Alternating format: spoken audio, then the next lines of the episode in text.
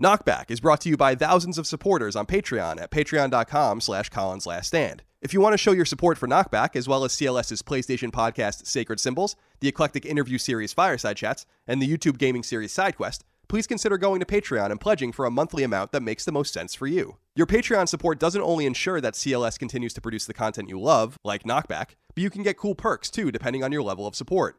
You can get early access to each episode of Fireside Chats, Sacred Symbols, and Knockback totally ad free. You can vote for show topics and provide feedback to be read on air. You can listen to exclusive podcasts only available to patrons, and much more. Your support is essential if Colin's Last Stand is to continue well into the future, so please consider showing some love.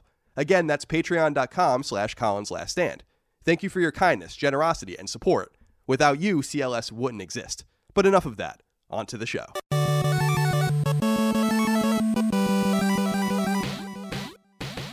Greetings and salutations. Welcome back to Knockback. My name is Colin Moriarty. As always, I'm joined by my brother, the one with good taste since he picked Super Nintendo, Dagan Moriarty. Hi guys. good to see you today.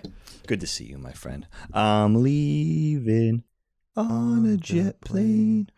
I do know when we'll be back again. yeah, you'll, you'll come back, I guess.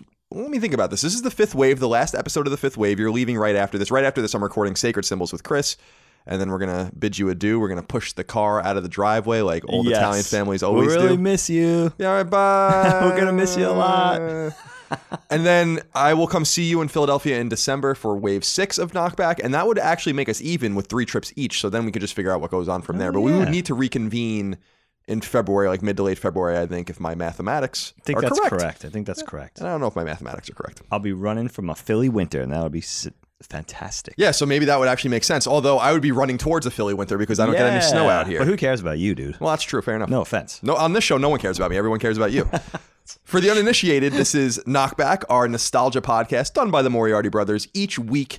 It's supported on Patreon at patreon.com slash Colin's Last Stand. Supporting us there allows us to do this show in perpetuity and also gives you special perks, including exclusive podcasts, the ability to vote on show topics, which this show is one of those shows, by the way. Yeah. And you can also get early ad-free access to all my shows, including Sacred Symbols, the PlayStation podcast, Fireside Chats, the Eclectic Interview Series, SideQuest, the video game YouTube channel, and this here Knockback. So we're excited to be recording this episode. It is the final one of Wave 5.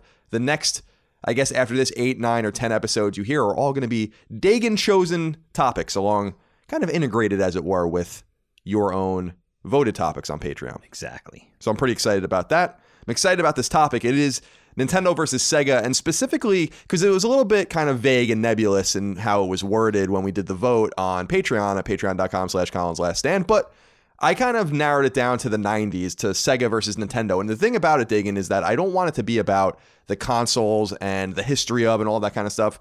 Because we'll do individual episodes about Master System and Genesis and Sure. Saturn and Dreamcast as time goes on. I think we've already kind of touched on NES and SNES in other episodes. I don't want it to be about any of that. I want it to be about the zeitgeist of the time, and I want it to be about the battle that was waging between these two companies and how Nintendo obviously ultimately ended up winning.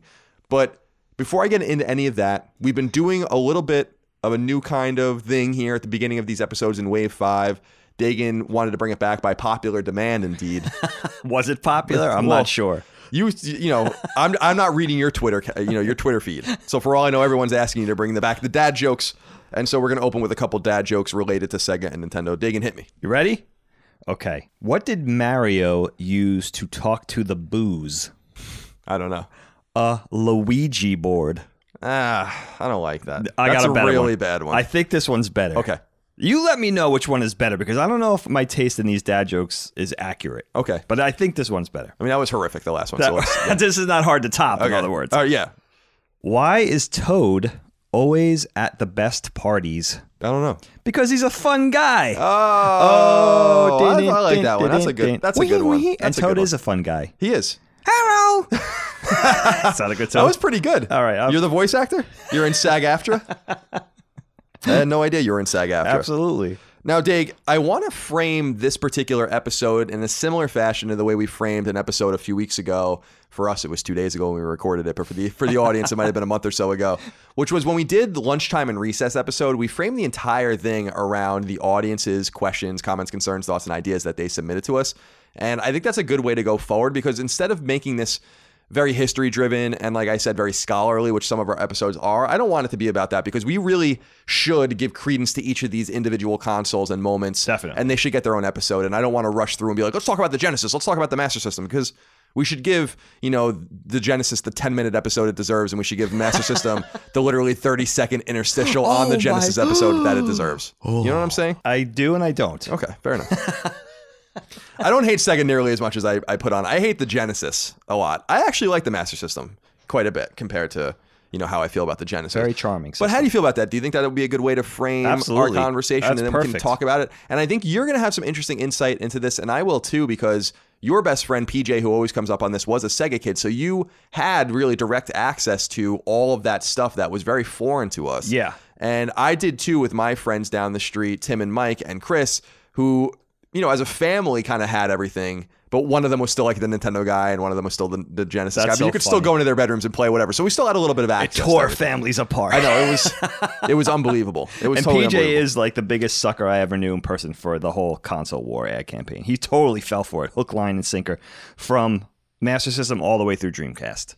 So, I don't- and we'll get to that. I don't even remember the Master System ad campaign at all. I don't even remember there being Master System ads. No, but he was just a Sega kid from that. Oh, I on, see. Which is and there was probably funny. ad campaigns in the magazines and such. I guess. because I didn't read, you know, it's funny. I didn't read, and I don't know if you did. I don't remember having access to them. I didn't read any of these agnostic gaming magazines as a very young kid. I No. read Nintendo Power pretty much exclusively. If you told me Nintendo Power was the only gaming magazine that ever existed when I was eight years old, I would have believed you. Yeah, but that's very believable for you and acceptable. I guess I was particularly unsophisticated because I'm much older than you, and Nintendo Power was the first magazine I paid attention to. So that's odd. You know, for, granted, from the beginning, from issue one, but, you know, that's kind of funny that I wasn't paying attention. And I really didn't pay attention to that many publications until Superplay magazine, that famous European SNES magazine, which was gorgeous. And by the way, I tried to get back, I tried to see on eBay like how much that magazine is going for like $12 an issue. Is that good or bad? That's a lot of money. Is it? So if you want to get like, if I wanted to get 10 issues of Superplay, I'd have to pay $120 for it. See, it. that doesn't sound that ridiculous. For me Really? for a ma- the magazines are 25 years old. Yeah, that's true. That doesn't personally Maybe I'm a seem- cheap bastard. I don't know. You are really cheap. That's Oh. true. You, you know what? You actually aren't I'll cheap take at all. You actually aren't cheap at all. we grew up in such stin- uh, such a stingy household that it's surprised that you aren't indeed as stin. Sorry, Dad. We came out Man, right. we're really coming out swinging Oh at Dad. This, God, oh my God, he's Dad gonna- was like, Dad was just listening to this and being like, "Well, I'm safe this episode."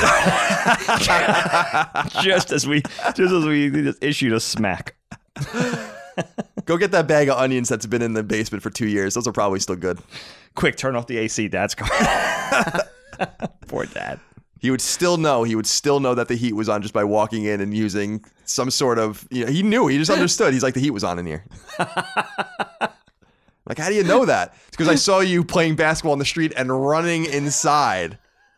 It was only one of two reasons: either you were lowering the stereo that you were blowing out in the living room, or you were shutting the heat off, or both. But Dad, you haven't even around the corner yet. Yes, but I tracked you through the front lawn. like yeah, he's like looking at the grass. I see so him it's ta- and then tasting it with his fingertips. Ah, God, he used to get so mad about me leaving the lamp on in my bedroom when I was gone, leaving the computer on to where I put a password on that between the computer keyboard that I had that had no letters on it and my password, he couldn't shut the computer off. Which drove him insane. It was just impossible. he saw him. the title of this episode and was so happy. He's like, I just get to listen for a change and not be assaulted in this episode. Five minutes in. When there's a will, there's a way. I love it. Now, I guess before we get into the questions, comments, concerns, thoughts, and ideas that were submitted by our listeners, and remember, the only way you can interact on that level with Knockback is to support the show on patreon.com slash Colin's Last Stand, as many thousands of you do, and we do appreciate that very much. Everyone from $1 a month to $50 a month or so. You know, and you get all sorts of different perks, and we really do appreciate you no matter how much you are able to submit. And we don't want you to break the bank. So do what's most financially feasible for you. Unless you have a wife and three or four children, in which case this show is way more important than treating your family right. I would agree. Now, Dagan, as far as I look at this, this is a five round battle between Sega and Nintendo. And the funny thing is, we talk about the console wars and all this kind of stuff. Sega lost every round, it wasn't even close. And this is why I think it's so strange that we talk about it in such complex terms because it's really not that complex. With the exception of the Super Nintendo and Genesis, nothing was close between these companies in terms of units sold, in terms of resonance and global resonance, especially. Global, yeah. but I wanted to talk about each of the rounds just really quickly, just so people know what was going on here. Okay, so the first round in the fight between these two companies was NES and slash Famicom versus what was known in Japan as like Mark III, but what we knew more globally as the Master System. The NES or Famicom came out in 83, and the NES as we knew it in the West came out in 85. Master System came out in Japan as Mark III in 85, and in the West in 86. NES sold 62 million units, Master System sold 13 million units.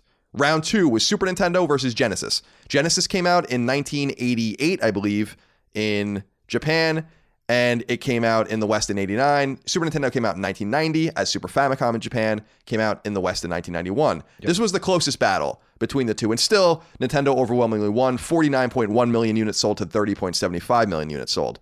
The third round was N64, which came out globally in 1996, versus the Saturn that came out in Japan in 94 and around the world in 95. Famously at E3, they revealed that it was available immediately.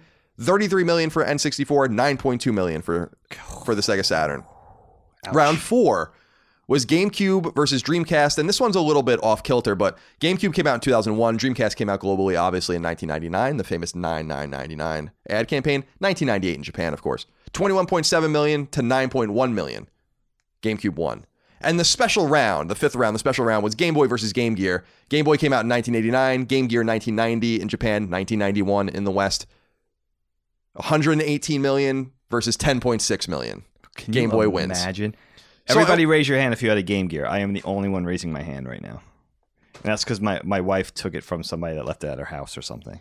Oh, that's awesome. So you have a Game Gear. I, I never, have a Game Gear. I actually never went and got one because you have to put what is it like 17 D batteries into the thing oh, and it oh, lasts two hours. It's ridiculous. it's totally insane. It was cool. I remember liking the Game Gear when I, my friends would have it. It was very impressive because I was used to the Game Boy. It had a backlight, you know, and it yeah. was in color. But it was so the Nomad was even cooler because that was a portable Genesis, quite ahead of its time. I'd love to get one of those. They were supporting too many things at once.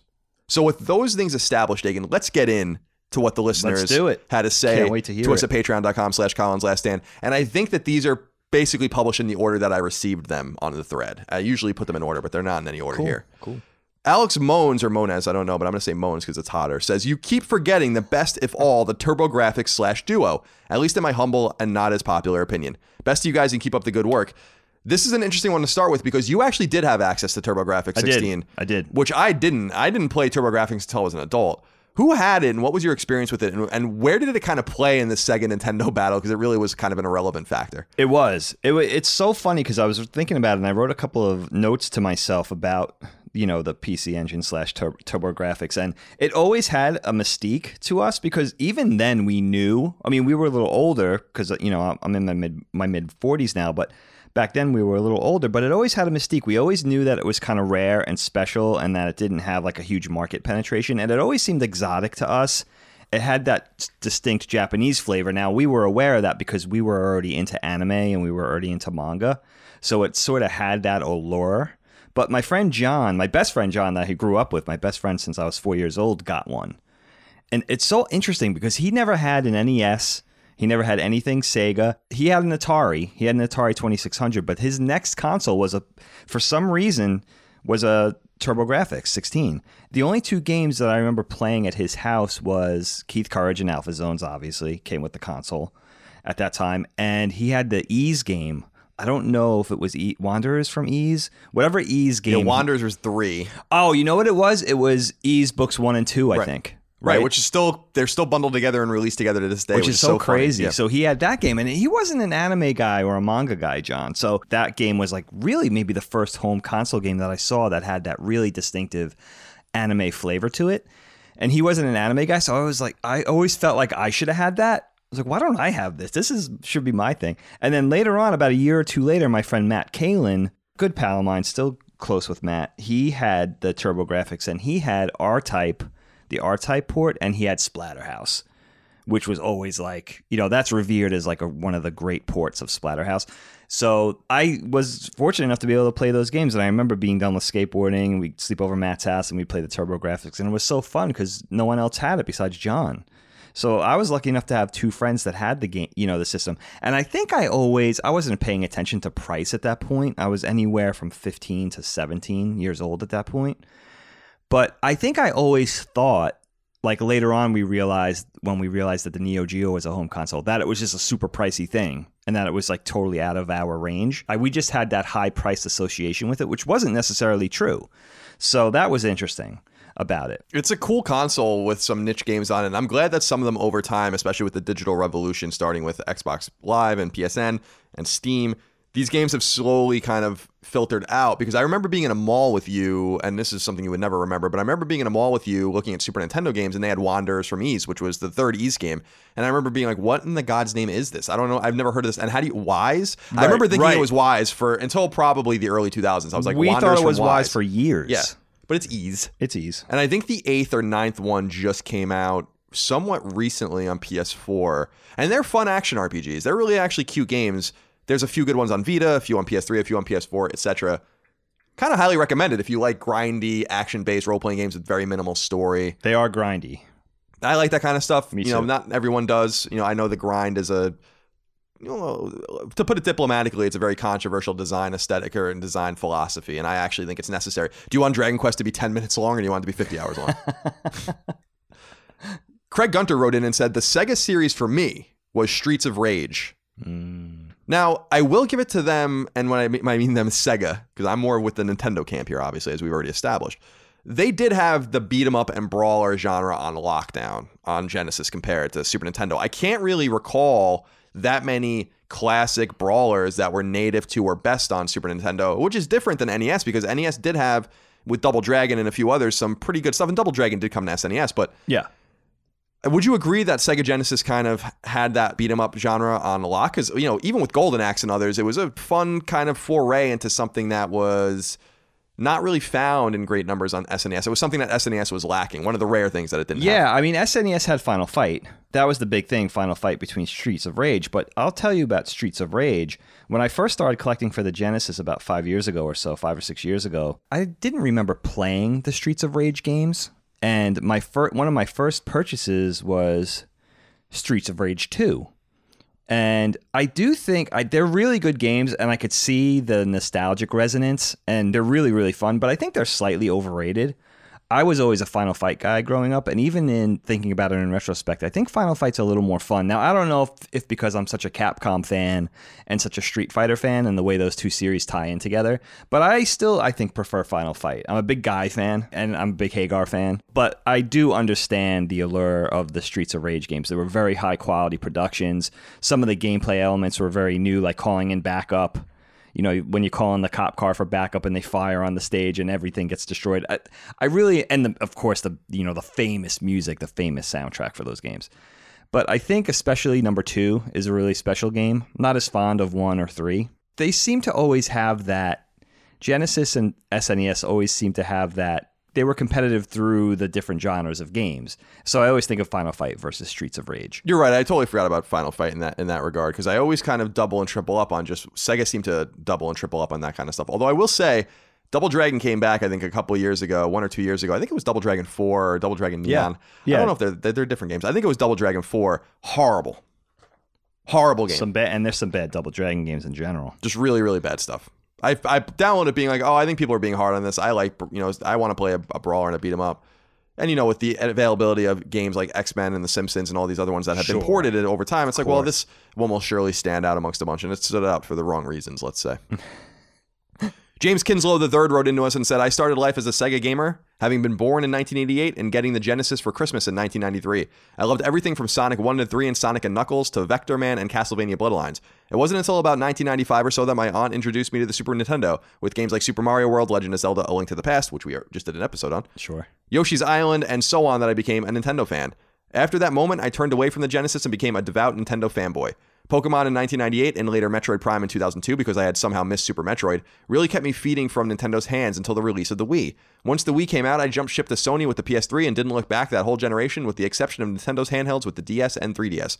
I have a Switch now and I only got it after Pokemon Let's Go Pikachu and Eevee were officially announced as I am a diehard Pokemon fan in the way that you, Colin, are a diehard Mega Man and Castlevania fan. Cheers to you both and keep up the excellent work. cheers my friend Thank you for those memories. I really do think that a lot of it had to do with what you were exposed to and what you what your parents purchased and stuff. And it seems like Mr. Kinslow III's experience was very similar in that vein, which is interesting to me. You know what's interesting, Kyle? Hmm. You're you're not going to agree with this statement, I don't think. But you know what's very divisive as I reflect on Genesis versus SNES, and we haven't gotten this far yet. But basically, guys, I had an SNES. I was a big Nintendo guy, and my best friend PJ had a Genesis. And I played a lot of Gen. You know, I spent a lot of time at his house. It was my home away from home, and we played a lot of Genesis games. He owned quite a bit, and we rented them every weekend as well. So I really got a good taste of the Genesis library. And I don't remember that many bad Genesis games, but I remember a lot of SNES games. Now, let me preface this by saying I just I'm working on Pat Contri's SNES guidebook. Everybody, you know, a lot of you guys know Pat. Shouts out to Pat, we love him. But I played a lot of bad games to review for this book. And there were a lot of shovely games on the SNES. I think Nintendo gets a lot of crap for that. The NES gets a lot of crap for that. But the SNES had a lot of bad games. I only remember playing one really bad game on Genesis, and that was probably and that was Pit Fighter. Now I might be remembering incorrectly. There might be a lot more, you know, a lot more Genesis games that are really poor, but I don't remember that many, man. I really don't. I think pound for pound, now, I don't know how the libraries compare the SNES versus the Genesis as far as quantity. Like, I'm not sure how many North American releases there were for one versus the other. But I will say, pound for pound, that I played a lot more bad SNES games. What do you think about that, Carl? I'm not sure that I'm familiar enough with the Genesis library outside of the Genesis games that I were exposed to, and then the Sega Genesis Classic collections that have come out that are actually really good. That showcase obviously the best of the best. Very similar to the NES and SNES classics aren't going to put on their garbage. So I don't have that kind of insight. But what I do want to know in terms of PJ and your experience with Genesis was was, and I assume the answer is yes. Yeah. PJ was in on Genesis from '89, right? He wasn't the because Genesis launched again. People forget that Genesis existed for two years without Sonic. Right. And there was an era of which Genesis slash Mega Drive existed. He was in on that early era, right? Yeah, when I met him, I met PJ in 90, late 90, early 91. He already had it, but that doesn't necessarily say a lot. He ha- he did have a Model 1. You know what? He did. He had Altered Beast. That was the original release with the Genesis, right? Was was Yeah, Altered- Altered Beast I think was the original package. So So he Altered must- Beast, by the way, is horrible. Horrible Such game. a bad game. So there you go. There's another bad Genesis game. I mean, Altered Beast is. I, I would argue, and I have, and we've had funny conversations in the past over the years, but you know, with my audience. But I think Altered Beast, pound for pound, might be one of the very worst games ever made. Like really, Very horrifying, slow. horrifyingly bad. Very slow. You know, I remember playing that, Kyle, when the Genesis first came out in Macy's. I was shopping with, I believe it was with Aunt Carla and Uncle Mike, and I had played that. And I remember being so drawn in by it because it really did look like an arcade game to us.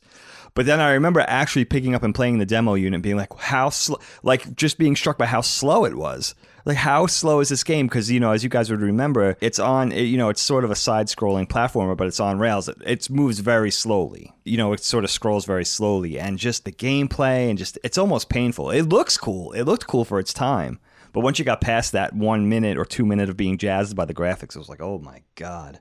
You know, what a contrast between that and the first Sonic game. Altered Beast is trash. Uh, and that's just an objective fact. Was that an arcade game for them? Yes. That was in the arcade. Yes. Because I never got to play it in the arcade. Well, lucky you.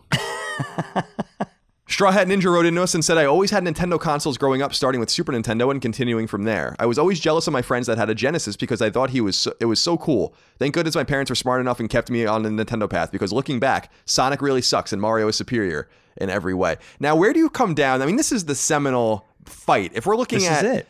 If we're looking at the console war between Sega and Nintendo as World War II, this is like Normandy or Battle of the Bulge or one of these very notable things, Mario versus Sonic. To me, from my perspective, there is no contest between these two games, and I have a really hard time understanding from a very genuine place in me, and I always have. I've had a very difficult time understanding why people like Sonic, those three Sonic games, and how anyone has the audacity to compare them to Super Mario World and the Super Mario 3 and the games that were kind of contemporary to it. Yeah. Where do you stand on that? Because it's all about fa- moving fast and speed and showcasing the Genesis's hardware. But if you try to play it like a true platformer, it just doesn't play. You can't play it. I don't get it. I don't understand the allure to it at all. There's no option. You know what I mean? Now you're and you're talking about Super Mario World versus Yeah, like so I think Super Mario World versus Sonic 1 or Sonic 2 is a very appropriate time centric kind of comparison. And you're talking Super Mario World still is one of the great games of all time. Like I, it, comparing oh, almost agreed. anything to it Agreed. is weird.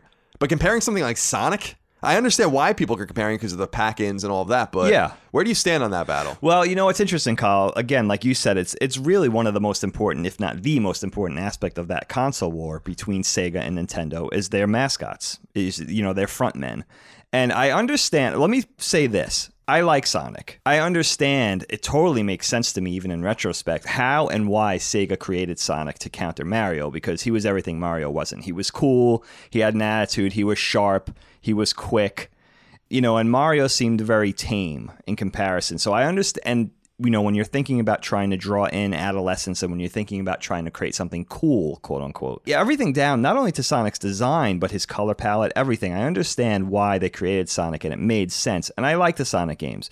But here's the thing of it there's no comparison between any of the Sonic games and Super Mario World. 95% of gamers would have to concede that fact, even if you're a Sega fan, even if you're a Sonic fan. Super Mario World is one of the best games ever created here's the thing where Sega got caught out because they were creating Sonic to counter Mario, and it worked in that regard, but it didn't work. They had no idea they were going to be right when they created Sonic. They had no idea they were going to be up against that game. Yeah, so Genesis comes out westward in '89. I think Sonic comes out in '91, which is when Mario World comes out in the West. So they knew in terms of the marketing and post production that it was going to go up against that game, but in terms of its embryonic state, they had no idea what they were going to go up against. I don't want to say it wasn't reciprocal because it certainly was, but it was them putting Sonic against Mario. They did that, and that was the big mistake from Sega's standpoint. Instead of just being like, "Look at us, we're different. We yes. don't need to compare ourselves to Nintendo." I understand the Nintendo thing and stuff was really big and worthwhile, and the commercials and all of that, but I have no problem, you know, you know, dunking on them in a way because it's like you are the ones that tried to make it seem like these games were comparable, and they're just not comparable. They're not just not all. anywhere near in the same league. Not even close.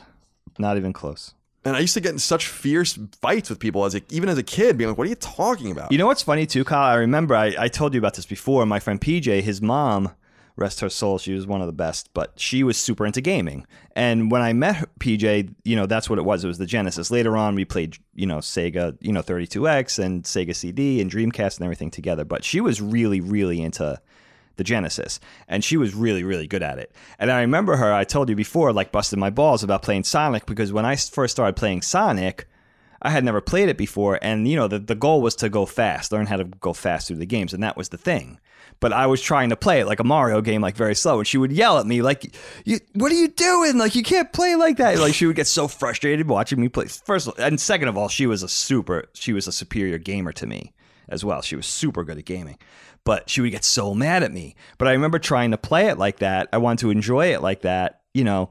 But you know, shouts out to Sonic 2. It was the first time I believe the first time I saw an idle animation. I thought that was really neat you know, I got it. I got what they were, do- you know, the sprites were bigger, the character sprites were bigger, which you're not a fan of. But I understood what they were doing with it, but it was unfortunate that they were pitting that game, which is a lot shorter, a lot less immersive. There's no comparison between the two games. You're getting what you're getting in Super Mario World versus especially the first Sonic, and I would argue Sonic 2 and Sonic 3 as well. You there's no parity there. One is one thing and one is another thing and there's just unfortunately you could argue which character is cooler or which character is more timeless. I think we saw who won that battle, but you know, but you know what I mean. The game, like we said, the game's just there's no there's no parity. Yeah, I agree with you there. I I don't mean it in a disrespectful way. It's just it's confounding and perplexing to me. Like the whole the whole situation is just a perplexing situation to me because I want to play platformers in a deliberate way, and I don't feel like there's any deliberate gameplay in Sonic and. I wanted to like it. I think Sonic's probably a cooler character than Mario and a cooler design, and I like Dr. Robotnik and I liked the music. I remember really enjoying the Sega or the Sonic, you know, uh, sound accompaniment, but yeah, I hear you on that. Ainsley Freeman wrote into us and said, I was one of the few kids that had everything from both companies all at once and was able to have most of everything I wanted from them. I always had friends over and I saw the best and worst of the Super Nintendo and Sega Genesis. I remember the smear campaigns of Sega before the Super Nintendo came out. I had the inferior Sega Master System, but I love it. There wasn't a better time in gaming for me. The ad campaigns were fucking legendary. Let's talk a little bit about the ads. Do you recall the Sega versus Nintendo ads oh and, oh and all those? Yeah, talk to me about them and, and so, kind of your remembrance about it. You know what's so funny about it? You know what I was just thinking about before I forget to mention? I really want to say it's so funny about Sega's ad campaign, you know, versus Nintendo and sort of trying to draw in adolescence. You know what struck me about it, Kyle? You and I were right. Be- now, first of all, I was able to observe it as a probably when it started, I was 16, 17 years old, right? So I was a lot older. So I was able to observe this console war and the ad campaign between the two companies, especially Sega's, which was very memorable and not be able to observe it and understand what they were doing, but I was too old to fall for it, quote unquote. Now, you were too young for it. I would say at that age, if I was 16 and you were five, I would say the perfect age for that ad campaign where they were targeting was like 9, 10, 11, right? So I was observing it from an older kid's standpoint and sort of able to understand, okay, what you're doing here, which made sense. And the ad campaign was really well, here's the thing. Let me go back by saying this from somebody in my generation. I was born in 73. My first home console was the Atari VCS, you know, slash 2600. So I came through a couple of generations of gaming before there was any notion of a competition between consoles. Basically, in the previous two, you know, home gaming iterations, there was no competition. It was we had the Atari 2600 and then later on we had the NES. Now, Atari 2600, there was other things. There was the ColecoVision. Later on, there was the Atari 5200. But the thing is that there wasn't, you know, 90 whatever it was. I don't know the exact numbers, but 90% of the market share was taken up by one thing.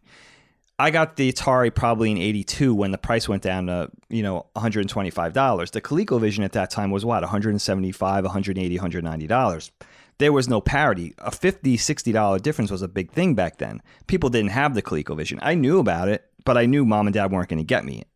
And that was like 9, 80, 90% of people's experience. So we had that one thing. And yes, we the master system was there. We very few people knew about it. There was no competition. It was complete market share on one console. Were you cognizant of the master system though? Like, well, you know what I found out about it through the Kochers through Colin's best friend Tim and his family that we talk about a lot on the on the show. I babysat for those guys and they had the Master System, but I don't even remember playing it that much. I want to pick your brain a little bit about the Master System when we get to the next thing, but so what was really striking for somebody of my generation was now with the 16-bit consoles and this, you know, quote unquote console war between the two companies, this was the first time that we really that it really struck me that we had a choice. You know, not that some people in the past didn't know there was a choice between different things, but this was the first time there was a hard and fast choice. It was the same price, around the same price for the games, and this is we had to make a decision. But it always struck me about Sega's ad campaign because if you really think about it, it's very peer pressury, especially if you're marketing to a 10, 11 year old kid. Even if those kids liked Nintendo better, they weren't really able to admit it. If the you know the majority of the sentiment is that this is babyish and you're not supposed to like it, of course kids aren't going to like it. When you're sitting in the cafeteria, you want to be with your friends, you want to be on the same page, you want to be cool. So it always strikes me in retrospect as a little mean spirited because what kid was going to rise up and say, "Oh no, Nintendo is." You know, because Sega's ad campaign was very, very aggressive. And it actually was a stroke of genius, really. It, it was brilliant it was really brilliant. And uh, you know, we don't talk about it a lot, but a large part of it was Sega's market share in Japan was poor. You know, the Japanese, in fact, you know, Colin and I will talk about it. Nintendo and NEC with the TurboGrafx did much better in Japan. So their market penetration in North America meant a lot to the company financially. Like they had to get market share in the United States because it was not happening in Japan. It was very important for them. So having an aggressive ad campaign and sort of appealing to older kids was, a, like Colin said, it was a stroke of absolute genius. I remember the ad campaign being a large part of watching MTV.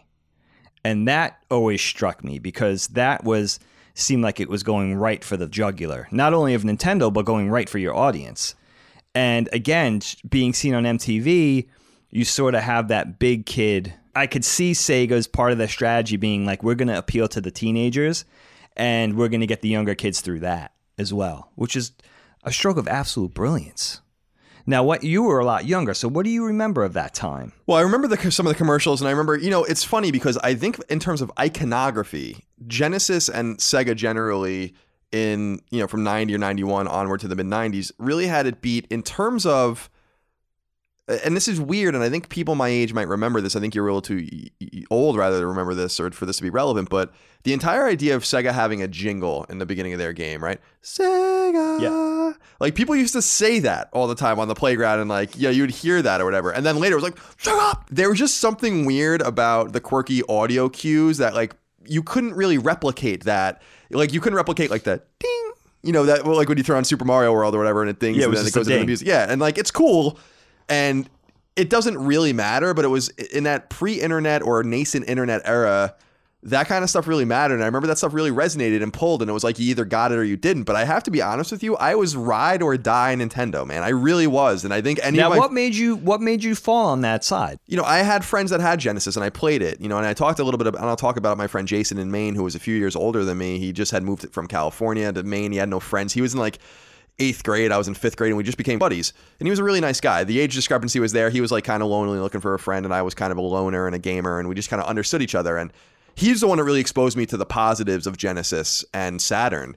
But to me, I kind of just look at it and I'm like, and I know this is a very pretentious kind of thing to say, but it's like I just understood that gameplay r- mattered and that nothing that they had on that machine mattered. And I remember the big fight being over Mortal Kombat with the blood, of course. and the sweat. And I remember getting the the Mortal Kombat version on SNES, which I think is superior because of the button layout. I do too.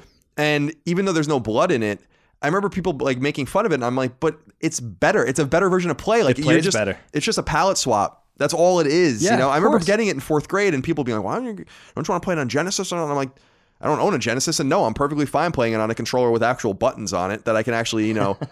Do something with. So I was always very loyal to Super Nintendo, and I think that loyalty came from my loyalty to Nintendo too. NES is still my favorite console of all time. But I will say to my friend Jason, you know, who's a great guy. I haven't seen him or talked to him in in probably almost 20 years, I ran into him once in a mall, which was really weird when he was like, I was like eight, 17 or 18. And he was probably like 22 or 23. And that was the last time I saw him. But there was a moment where I was really into Phantasy Star and really into Shinobi and a few things at his house. And I straight up traded my SNES for his Genesis. Oh, And like our games, and then mom put the kibosh on that, and like was like, "No, we're You not, had to you're trade not doing back? It. Yeah, and mom, I think mom like really did me a huge solid there, you know? Wow. Because he wanted like, I had like Secret of Evermore and Secret of Mana and Final Final Fantasy two and Final Fantasy three and a few others, and he had like three Phantasy Star games and Shinobi and a few other things that I wanted and I never played, so we just straight up traded for it. And mom was like, "Absolutely not," you know? It's And- very it really speaks to your sophistication. And I'm not trying to swell your head as such a young kid to identify and choose Nintendo over Sega. I would say that about anybody your age during that time, even slightly older kids than you during that time, because Nintendo always had, let's face it, nothing's ever changed with Nintendo.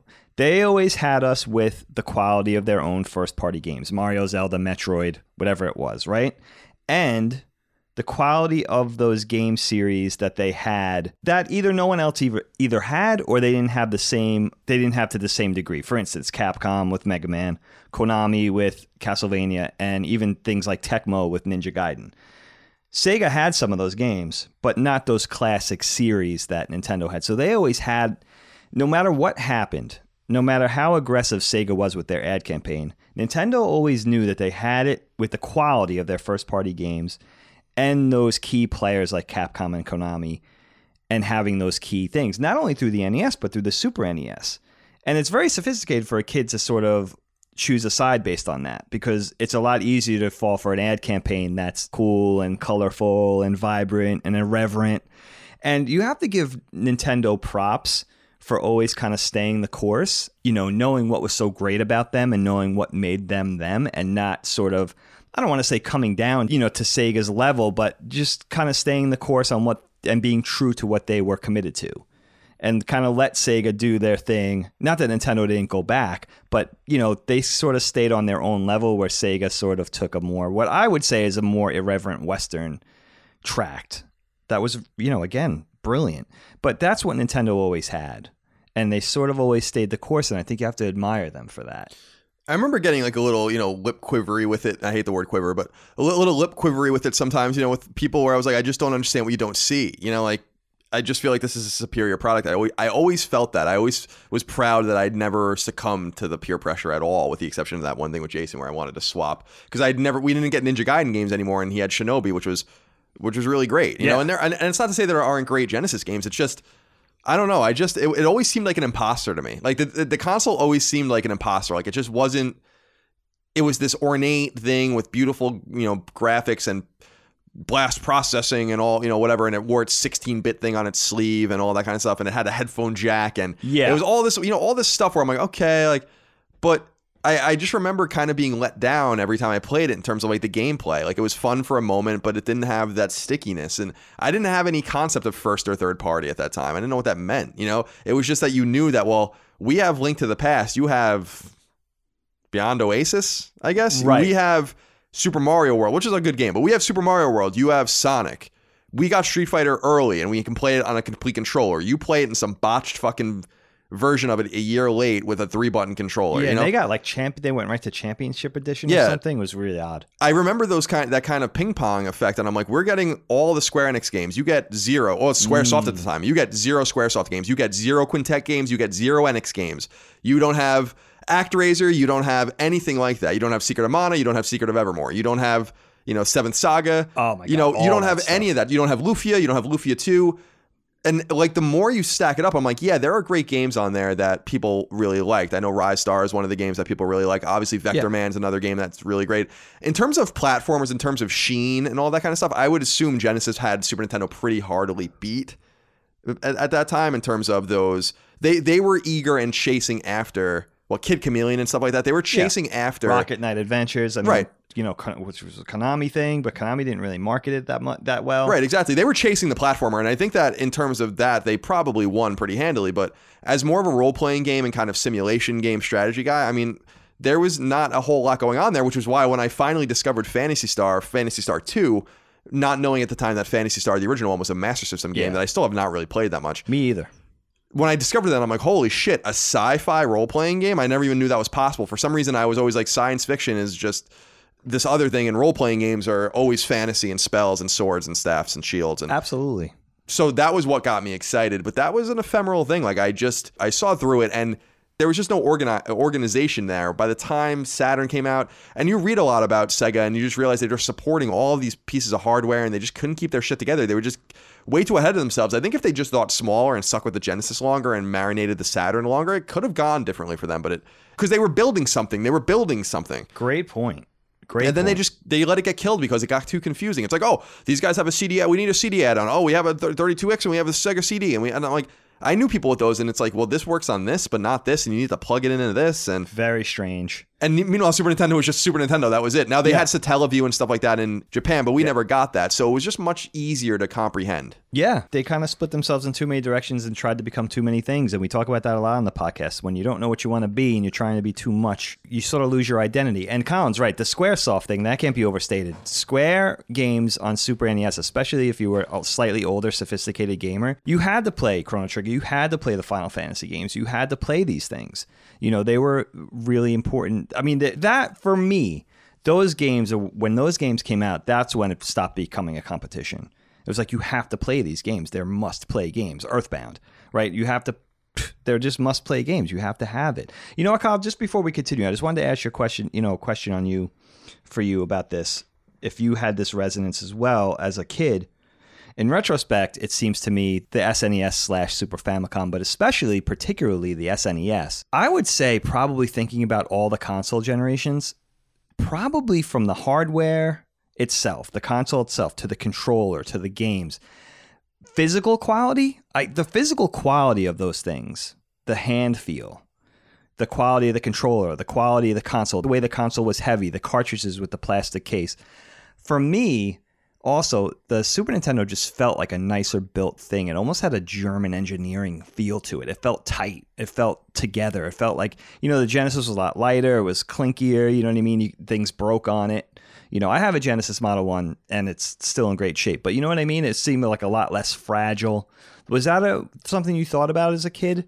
I thought more about it as an adult when I bought my first, you know, Genesis and not as an adult, I guess I was a teenager, but I bought a Genesis and you just kind of see it. There's like, why is there a volume thing on the console? It's like this flabby little thing. Why do you have like all these moving parts that can, can break it? Like the SNES, the standard model SNES is just so basic. It's so simple. Yeah, the build And- quality. And I think, you know, we can't understand or understate rather the jump from NES in the West to SNES and how the SNES just worked better.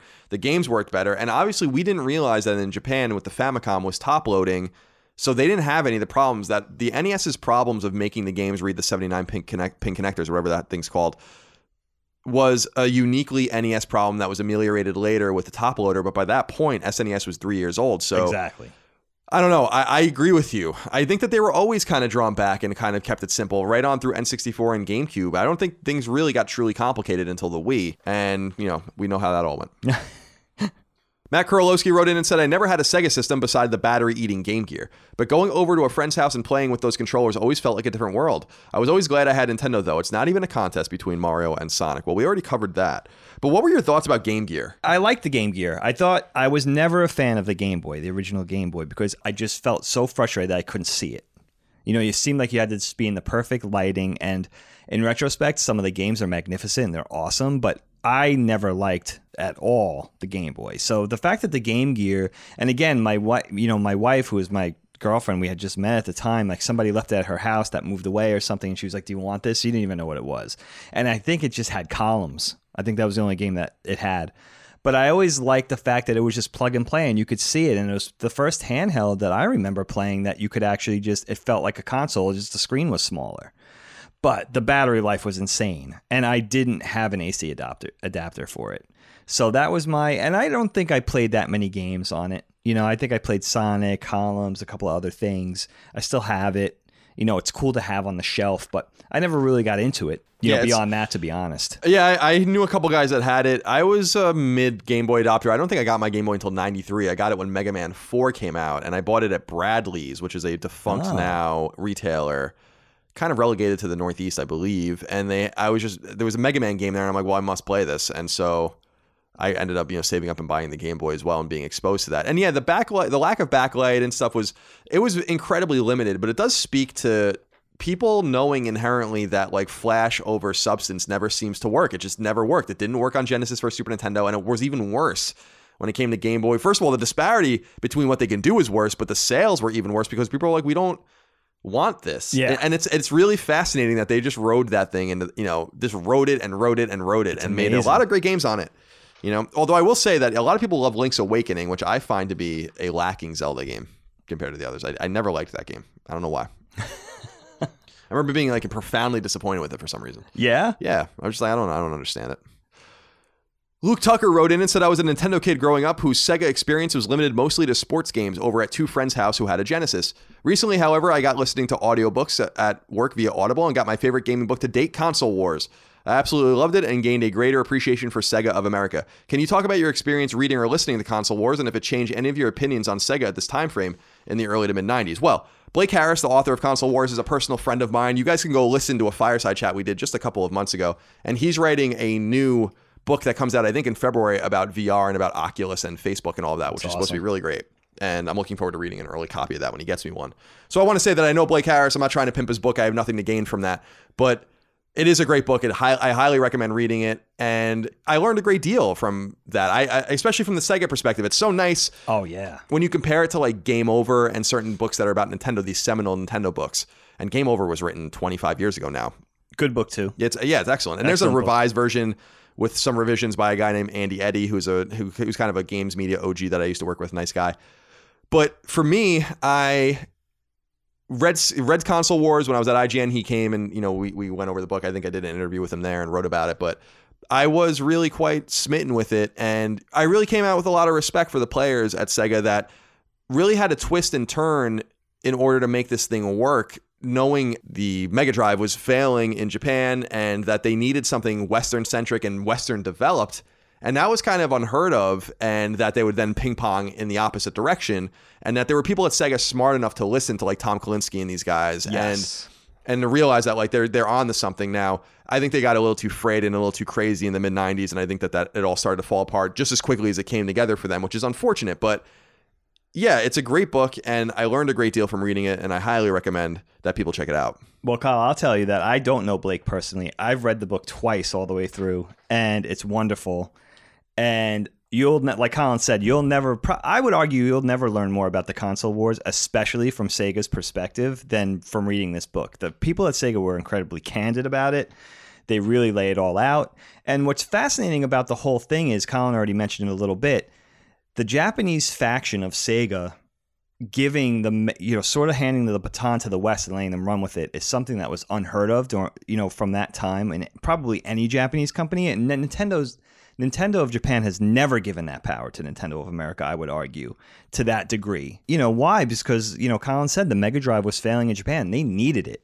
It was a hail mary. I wish I remember the ad agency that ran that they worked with. I always forget But what's always really striking to me is that Sega chose a younger and hungrier and sort of hipper and more irreverent ad company, ad agency, rather than go with an Ogilvy Mather or a DDB Worldwide or something like that, which was always very striking to me. And just that for Sega to be relying on this kind of known quantity or unknown quantity compared to the big boys was also very striking. And the ad agency had a lot of skin in the game as well. And that was always a lot of fun to see them succeed on that level. See, because everybody succeeded on that level when that ad campaign became a success. And that book is just covers all that and it's fascinating. It's a fascinating read. Yeah, it's it's awesome. Highly recommended. To Go check it out. You can buy it on Amazon and elsewhere and support our friend Blake by doing that. And yeah, excited to see what's next for him. And yeah, the entire idea of Sega does what Nintendo or Genesis does what Nintendo is is really a brilliant thing. And it was totally antithetical and remained antithetical to the way Nintendo deals with its competitors up to this day because the weird ad campaign surrounding Fortnite that included both Microsoft and Nintendo, when I saw that where it's like play together or I forget what it is, like play nice together or something like that, and I was like, what in the fuck is this? And the reason that they did that was because it was a thumb in the eye of Sony. Right. But you could tell that Sony with PlayStation, when it was their turn to kind of go up against Nintendo and you know, and Sega, that they took a page out of that go directly at Nintendo. Just go directly at them. It works and it did work. And Nintendo just refuses to really ever acknowledge that, and that's not the way they play. And I do respect that. I do respect Nintendo's very bureaucratic and very orderly way. We were, when we talk about Nintendo games and Nintendo consoles in previous episodes, we often note that a lot of the people that work there worked there in the 80s. Like there's very little turnover. It's like a family and kind of like a little bit of a cult, and they just deal with things a little bit differently. So I liked that dissonance between the coverage and the thing is, is though, that when you play aggressive like that, you win in the short term and you lose in the long term. And Sony didn't so much learn that lesson, but Sega sure did. That's well said, Kyle. What did you think of the Fortnite branded Switch? I was shocked to see that in the store. I didn't know about that. Yeah, I don't know about that either, but I'm not surprised because like, Fortnite what? is so important to the to the buoyancy, the buoyancy, I should say, of these consoles surviving because everyone's playing it. Like Fortnite is totally agnostic. You can play it anywhere. So you need to do something in order to stand out. So Nintendo's, you know, making its play. And I think it's smart. I I couldn't even believe that Fortnite would be on Switch. I mean, five years ago, I don't think Fortnite would ever be on a Nintendo platform. So strange. And they twisted, you know, Nintendo was responsible help with, with in helping inadvertently twisting Sony's arm to let people play cross-platform. Sony like wanted nothing to do with that until that ad came, that weird ad and stuff like that. I was like, this is so weird, you know. That's strange. And things are getting strange. Like Minecraft is still on PlayStation consoles, and Microsoft owns Minecraft. So it's a it's a weird thing out there. I'm still waiting for Nintendo to go third party, but it's never going to happen, I guess. Dorian Brown wrote in and said Nintendo and Sega was uh, always an interesting battle. The Dreamcast to this day remains one of my favorite systems of all time. Do you think there was anything else Sega could have changed with the Dreamcast to survive, or was the writing just on the wall? I must say for myself that Dreamcast is my favorite Sega platform, and I bought Dreamcast when it came out. I had that was the first time I really a console came out and I really had the money to buy it right away. And I loved it. I thought it was awesome. And I remember how revolutionary. I'll never forget it. I mean, it's incredible when you think about it through a modern lens. But I remember playing NBA 2K1. It was the one with Allen Iverson on it, Philadelphia 76ers on Allen Iverson on it. I was playing it in the fall or winter of 2000, and I was playing it online on a console. And I remember being like, this is insane. I don't understand how this is possible. That I have a phone line hooked into my console and I'm on SegaNet and I'm playing an NBA game. This was, you know, 18 or 19 years ago now. And Dreamcast was just ahead of its time and, and a revolutionary sort of thing, but also very easy to pirate on. Yeah. Comically easy to, to get. Any, it, it will run like anything. It was comical. And I think beyond that, I think they released it too soon. I think there was just too much murmuring about PlayStation 2 and about the next Nintendo console. And I think it was just game over for them. I think that it was just their time was up, as it were. Yeah. I don't know. I always appreciated the very Japanese flavor that they came over to the West with that console. It always spoke to me of like I'm always very grateful that I was as old as I was when these 16-bit console wars started because I was an appreciator of both things. I saw the difference between both things and I appreciated both for what they were best at. And Sega always seemed like it had that sort of more Japanese flavor with, you know, games that I was really into back then, you know, like the Battle Mania games slash troubleshooters and Kendo Rage and the games that sort of I felt like weren't really available necessarily on the Super Nintendo. I always loved that sort of that it felt like big kid, not in the not in the sense of the Western ad campaign, but just in the sense of the games that they were offering and the more anime flavor to it and stuff like that. And I felt like they brought the Dreamcast over with that a little bit you know, and I remember like the ChuChu Rocket commercials and stuff like that, and I really appreciated that. I thought I dug that that they were kind of going that way with it. It seemed like a good fit in the late '90s as well. But I never owned a Dreamcast. My best friend had it, so I was able to play over there. You know, And in fact, he imported it. So we were playing it early, like the spring and summer of 1999. We were playing it. It wasn't until September 1999 that it came out in the West. But that's what sold me on it was Crazy Taxi. And later on, you had Power Stone, and you had, you know, there was a lot of great stuff on there. Skies of Arcadia. So I liked the Dreamcast, but what's sad about it is that it was a, you know, it was aborted before it it was even really going. Like by March or April 2001, it was completely discontinued. So it really only had about two or two and a half years on the market, and it makes you wonder what Sega was thinking, not being capitalized enough on the back end and fluid enough to be able to support it long term, because it might have been able to stick around a little bit longer, and they might have been able to make like a different mark of it to make it, you know, piracy less. It's similar to PSP, although not to the same extent, where a lot of people bought it because they could fuck with it, and that's not really a great sign for your console. But I liked it. I liked the Dreamcast a lot, and I was glad that I owned it, and I had a lot of fun experiences with it. Would you have liked to seen one more hardware iteration by Sega after the Dreamcast, or you think it ended in a good spot for them? I think it ended in a good spot, considering like they were able to kind of wipe away the failure of the Saturn. The Saturn was, I think, a big disappointment to virtually everybody. yeah, Even if you're a big big Sega fan, there there are great games on there like Panzer Dragoon Saga, and I think there's like Shining in the Darkness or something like that is on there, but or whatever the hell it's called. But there are a few games on there that are worthwhile, but that left such a bad taste in people's mouths that I think that would have been a sad note for them to go out on. But what was even sadder was when, you know, following Dreamcast demise, when you finally saw Sega just eat shit and start putting their games on Nintendo consoles. And then, you know, kind of emblematic of Mario and Sonic at the Olympic Games and all those kinds of things, like things that were totally unthinkable, just completely unthinkable. It's like, wow, what a concession, you know? You finally just totally conceded. And then Sonic being, you know, many years later and Smash Brothers and stuff like that. And now it's like, it's very it's like, strange. it's a very, it's a long time ago, you know? it is, it is. Jason Bola wrote into us and said, Any games you guys missed out on that you have since jumped into? Standout Genesis games for me were the Phantasy Star series, Beyond the Oasis, Landstalker, Dynamite Headdy, Castlevania Bloodlines, and Ristar. I forgot about Dynamite Headdy. That was another one people really liked. I'm not sure I even know what Landstalker is. I don't I don't remember know that one. Landstalker either. Actually, I'll look that up. Beyond the Oasis is that Zelda clone. That was really very good. I thought it was Beyond Oasis, but I guess it is Beyond the Oasis.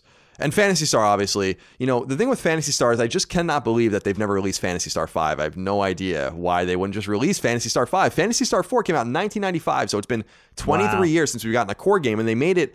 You know, very cleverly, Phantasy Star Online was a very clever game on Dreamcast and later on the kind of GameCube, PS2, Xbox ecosystem, or that era anyway. And still goes on today in some places People with Fantasy. Star Online too. But it's just weird that they, on one hand, had the foresight to be like, we're going to make this into an MMO on consoles in a very nascent time for MMOs, even on PC. So that was a really forward thinking thing. But that they kind of just abandoned what Phantasy Star was. People love Phantasy Star. Oh, and, it's so good, dude. and I don't understand why they just never been like, we're going to make Phantasy Star 5. We're going to make a $50 million, you know, AAA Japanese role playing game. Yeah, I don't know. It's weird. Even dating all the way back to the Master System, if you look at the first Phantasy Star game, it did a lot. It actually introduced that anime vibe, the first person dungeons, the sci fi elements, the female heroine. It was really special. I don't think people re- were ready for it. You know, I think that if you discovered it back then, in its first iteration when it came out. But yeah, I always really appreciated the Phantasy Star series. For me, I think the only I had such a great exposure to the Genesis during its heyday, but I never we I never played Rocket Knight. And so that's a new one for me that I had missed the first time around. That's a lot of fun. And I will say the Master System, I'm going to probably go back and collect for the console. I did a lot of research since we knew we were going to do this show, eBay and see it's a little pricey. There's only 114 North American games as far as I know, and some of the games are particularly pricey, but I think it's kind of worth jumping into. It sort of has that mystique. I really like that brand of, you know, it had a very specific brand and a very specific style, both aesthetically and in the sound, that was quite different than the NES. The color palette's a little different, color palette's a little bigger, I think, than the NES. So it has a certain stylistic, you know, mystique that I sort of missed the first time around. So I'm really particularly interested in the Master System. I think I'm going to probably get into it. The controller's a little funky. But you know what's interesting about the Master System, Kyle? It seems like the first shot fired in the console wars. And I don't know. I wanted to pick your brain a little bit about this because if you just look at the look of the console, how sleek it is, how sleek the light phaser is, everything's black. It seems a little older. It seems a little more sophisticated and look at the hardware and stuff. I don't know if that was something that Sega did purposely, but it seemed like the first shot fired in the console wars before the console wars were even a thing. Do you know anything about that? I don't know anything about that, but I know. I mean, I know that the I think the iteration that like our friend Tim, the Master System had had that like maroon trim on it, right, and like that. Yeah. And the built-in, I think Afterburner was built into it, and yeah, what I liked the most about it was the foresight, which they follow with Genesis, which was to give you game cases, like cases that you actually left your games Yeah. in. And I liked how they all had like that those horizontal and vertical blue lines, like it was in a grid, and like Yeah. every game was identified that way, which I thought was cool. Like it was something identifiable that publishers did on a publisher level with NES, like Silverback. Konami cartridges, for instance, There and all you those kinds of things, but not something that was brought forward. Like, and Tengen did that kind of stuff too. But there was there was a continuity and like it, it felt like a family, like a small ecosystem. And I remember thinking that even as a kid. Yeah, it stood out on Yeah. the shelves. You knew exactly what it was. It gets a lot of shit now, you know, the branding for and the marketing for Master System with the clip art over the, you know, but you had that grid and again, yeah, those plastic clamshell cases, that was awesome. And there were a few really great. I mean, Alex Kidd is widely considered to be a great game, and you know the So- the 8-bit Sonic port that came to both Master System and to Game Gear is supposed to be pretty good. It's impressive. It's impressive. A lot of and you know other ports, other arcade ports that were 8-bit arcade ports like Operation Wolf, like they look really impressive on the Master System. They really knew how to it seemed like they knew how to squeeze everything out of that console more so than any other console I could think of during its heyday from early on. The game, you know, like you said the Alex Kidd games, Alex Kidd and Shinobi World is like one of my favorite games. I love that game. And again, like I was really exposed to the Master System, thank goodness, through the Virtual Console, you know, on the Wii and later on the Wii U. So I was able to go back and play a lot of the games that I missed. And yeah, I'm really intrigued by the console. I think I'm going to, uh, you know, there's a Ninja Gaiden game. It's weird. You know, there's some weird stuff on there. the Ninja Gaiden game that I want that's kind of um, apparently pretty rare is that Ninja Gaiden trilogy on Super Nintendo. Yeah, I got to review that for the book. Oh, cool. Yeah, I've never played it. I will tell you, spoiler alert.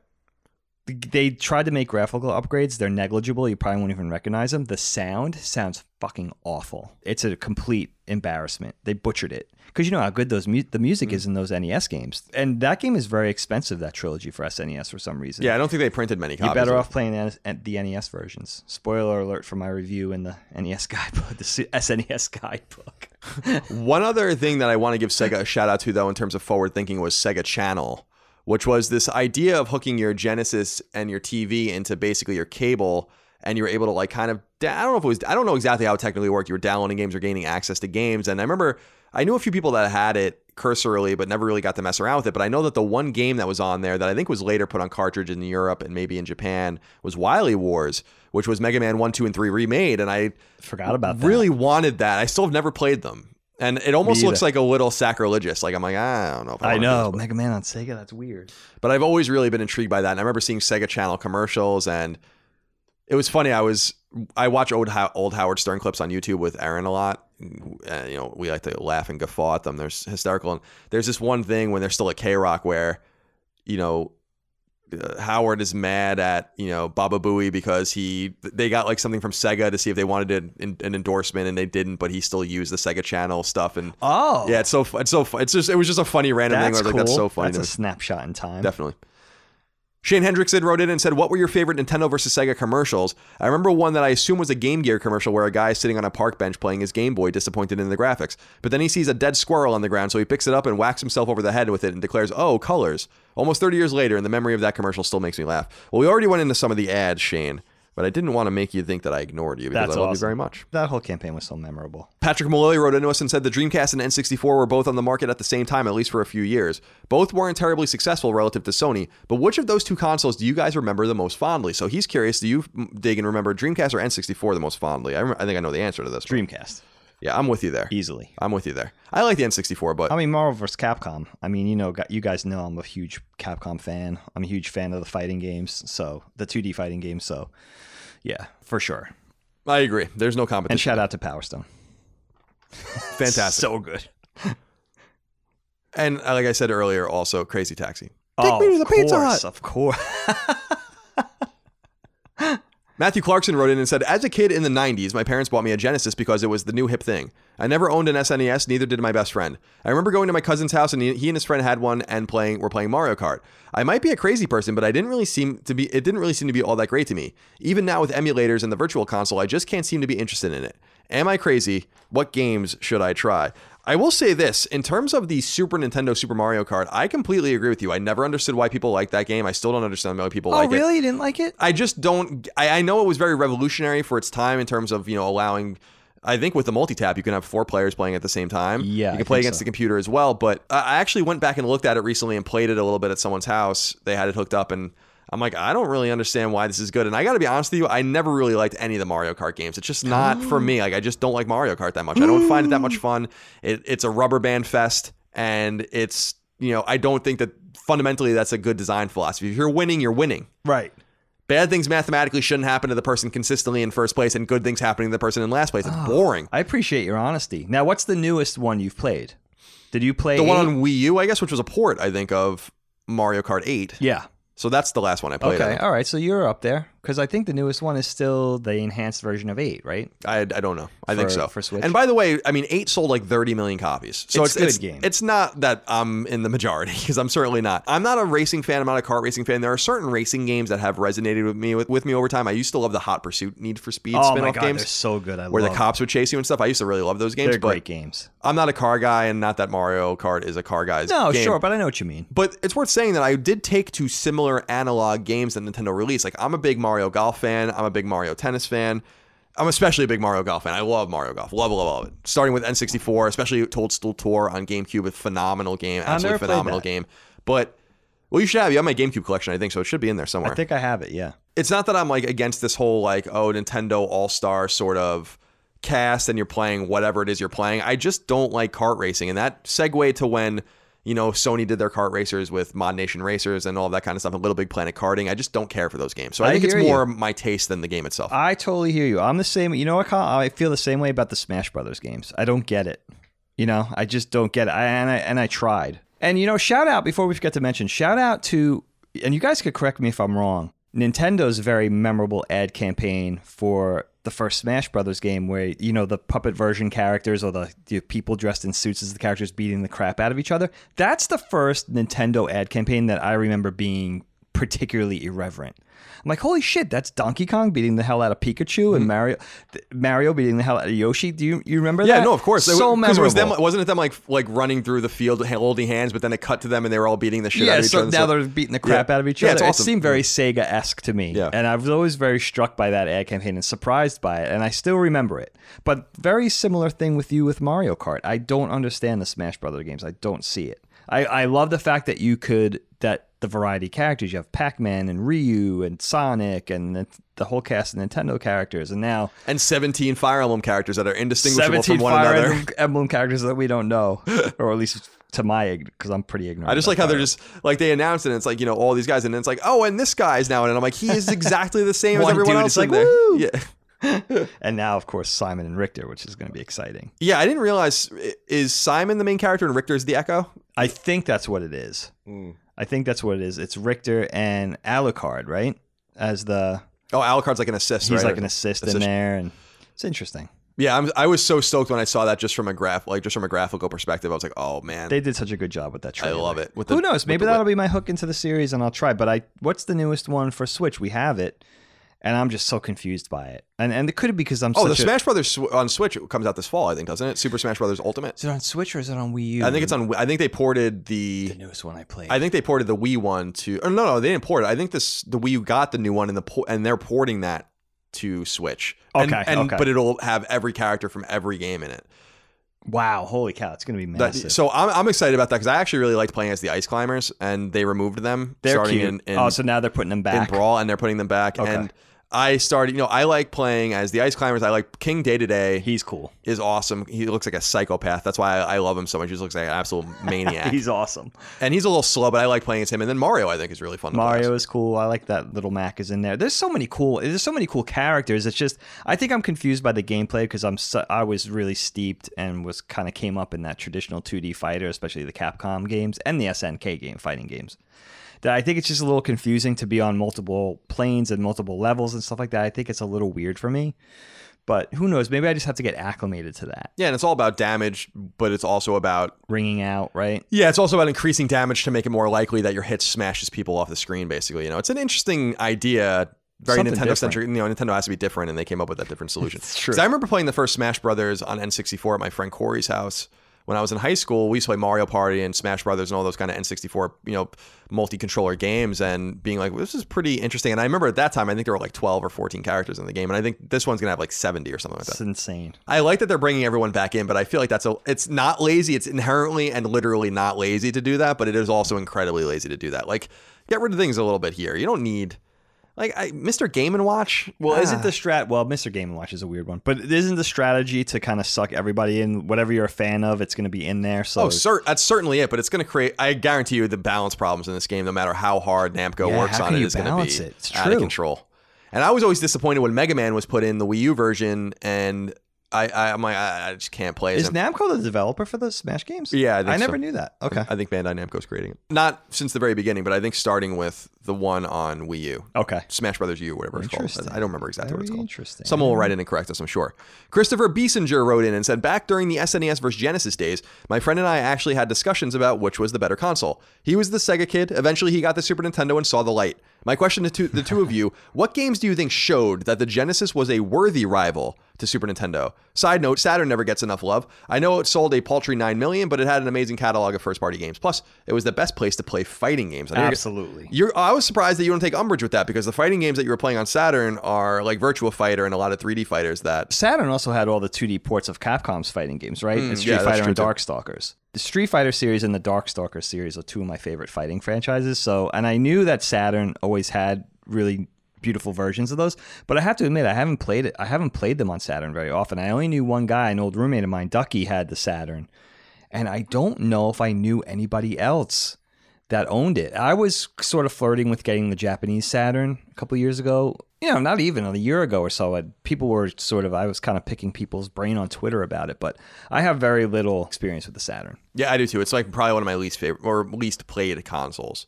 But I remember your friend Ducky had Panzer Dragoon Saga, and I He remember did. I remember playing it at your apartment, and that was like my first exposure to that kind of game.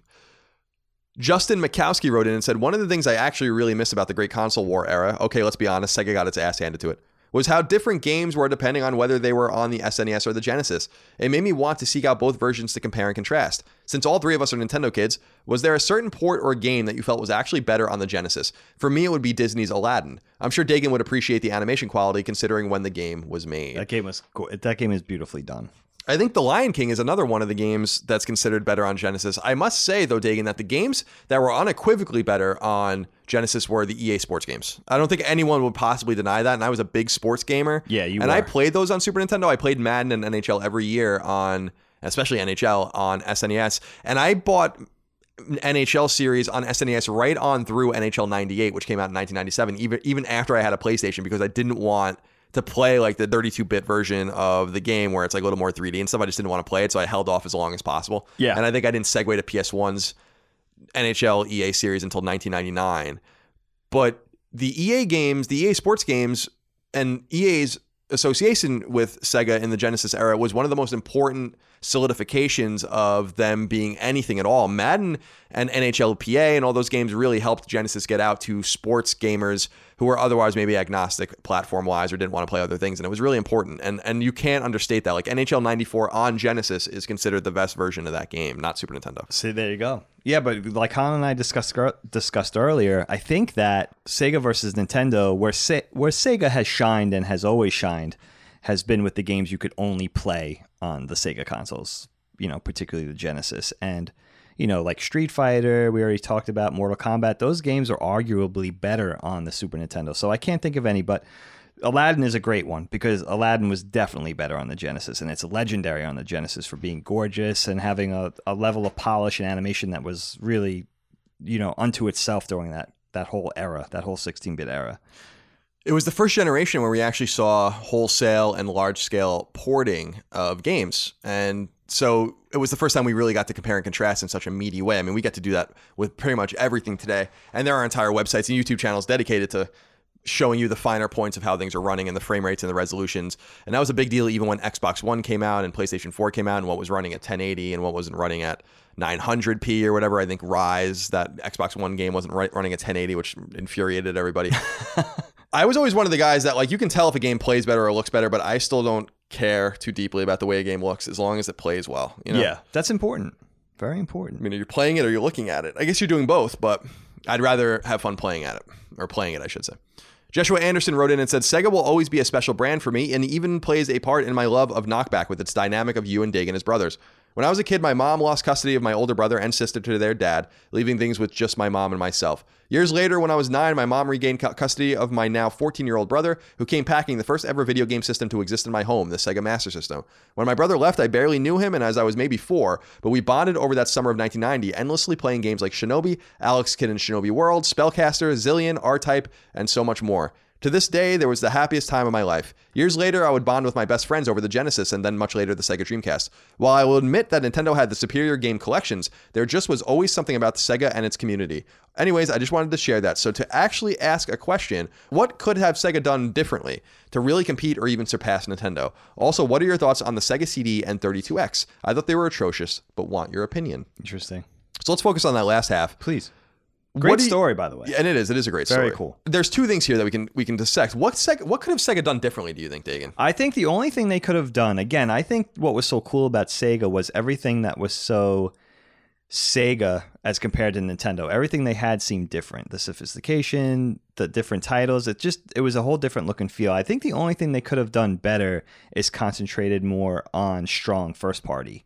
And they were obviously more, you know, concerned with securing things from third party and more, you know, doing their own arcade ports and I think what they did they did well and I think what they did was a brilliant strategy in making it something that was so different than the Super Nintendo and making it feel like it was a you know gave us a different choice. You know, we really had two distinct choices, but I think the only thing I could think of is just really concentrate on strong first party, which is what Nintendo's strategy is. So if you want to go toe to toe with Nintendo, you would think that would be a good a good way to do that. the two questions are intrinsically related to or related to one another because he talks about Sega CD and 32X, and you hear stories about how by the time Genesis, 32X, you know, Sega CD, and then you know Saturn and all these kinds of things, that Sega was supporting so many platforms that they kind of just destroyed themselves. Yeah. And I think what they could have done differently is really just rode Genesis a little bit longer and then maybe gave Saturn a little room. You know, there's that lost Sega console called the Pluto too that people can go read about that I wrote about when I was at IGN and if they just gave things a little bit more time and bumped things down the road 2 years or so to let you know, I know it's scary to let Genesis go up against N64 for a year or whatever, but then you could have like maybe skipped the entire Saturn, you know, debacle uh, at, to begin with and had a really robust Dreamcast that might have been able to compete better. I think the thing that you have to really acknowledge here that I think is so interesting, and the next question, the final question we have kind of gets into it, is that Nintendo just received so many punches to the back of its fucking skull from so many different people, and it just survived. Yeah. It never died. By And sticking to their guns. it, it's kind of remarkable, and including mistakes and including thick-headed mistakes that really hurt them. Very stubborn company. Jack Yorston has the last letter, and he says, I wasn't conscious of this console war at the time, but to my knowledge, the Genesis only really entered the public consciousness with the release of Sonic the Hedgehog two years after the console's release. That is true, Jack. Very true. Was there ever a serious NES versus Genesis debate? What games did both consoles have to offer during this period? There wasn't a debate, I don't think, because I don't think anyone would debate that Genesis was a more impressive console, but they were concurrent to each other. It's important to note that NES was getting first party releases through 1994.